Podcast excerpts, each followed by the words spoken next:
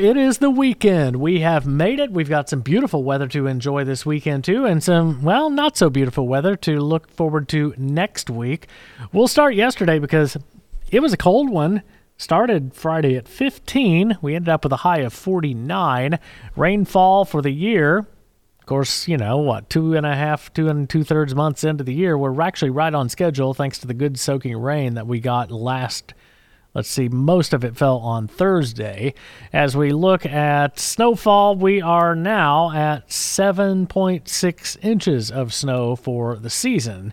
Last year, of course, we had a really snowy February a brutal cold February. We ended up sitting at this point at 15.8 inches of snow. Today, averages 55 and 33. The record high 78 back in 2016. The record low was 1, and that was last year, 2021. Sunset today at 609. Let's take a look at rain totals over the state. Nearly the whole state got some rain. Still northwest Oklahoma, the panhandle, the rain was meager, but at least we got some.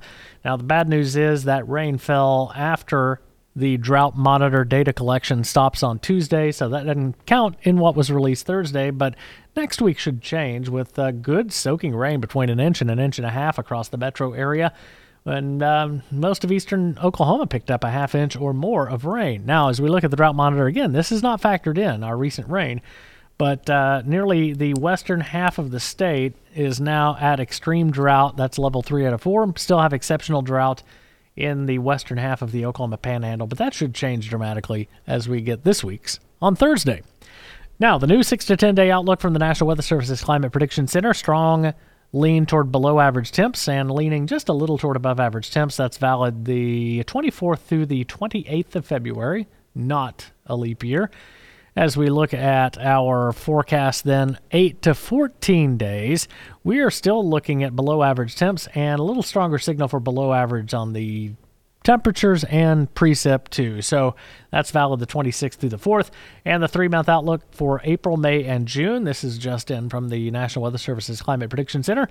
Strong signal for above average temps and precip. Eastern Oklahoma equal chances above and below normal, so not a strong signal either way, and below normal over the western half of the state and the panhandle. This day in weather history, we were talking Snow back in 1921, 18 inches of snow in Fort Smith, but nearly all of eastern Oklahoma got snow. 94, we had severe thunderstorms that damaged, uh, well, overturned a mobile home and destroyed an airplane hangar close to Kellyville and Creek County and a barn, too, also damaging winds in Vinita and Bristow. We jump to tomorrow's date in weather history.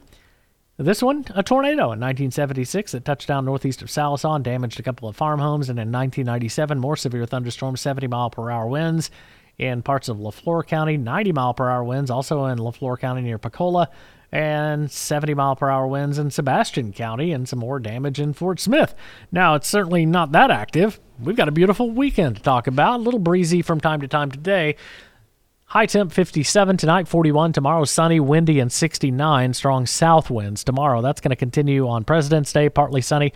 And we'll go all the way up to the mid to upper 70s, say 77 in Tulsa. Turning colder though Tuesday, down to 47, gusty north wind. Wednesday, we'll see a wintry mix developing. A little too soon to call snow, sleet, or freezing rain. We'll continue to watch the parameters take place, but for now, it certainly looks like any of those three, and maybe all three are possible in eastern Oklahoma.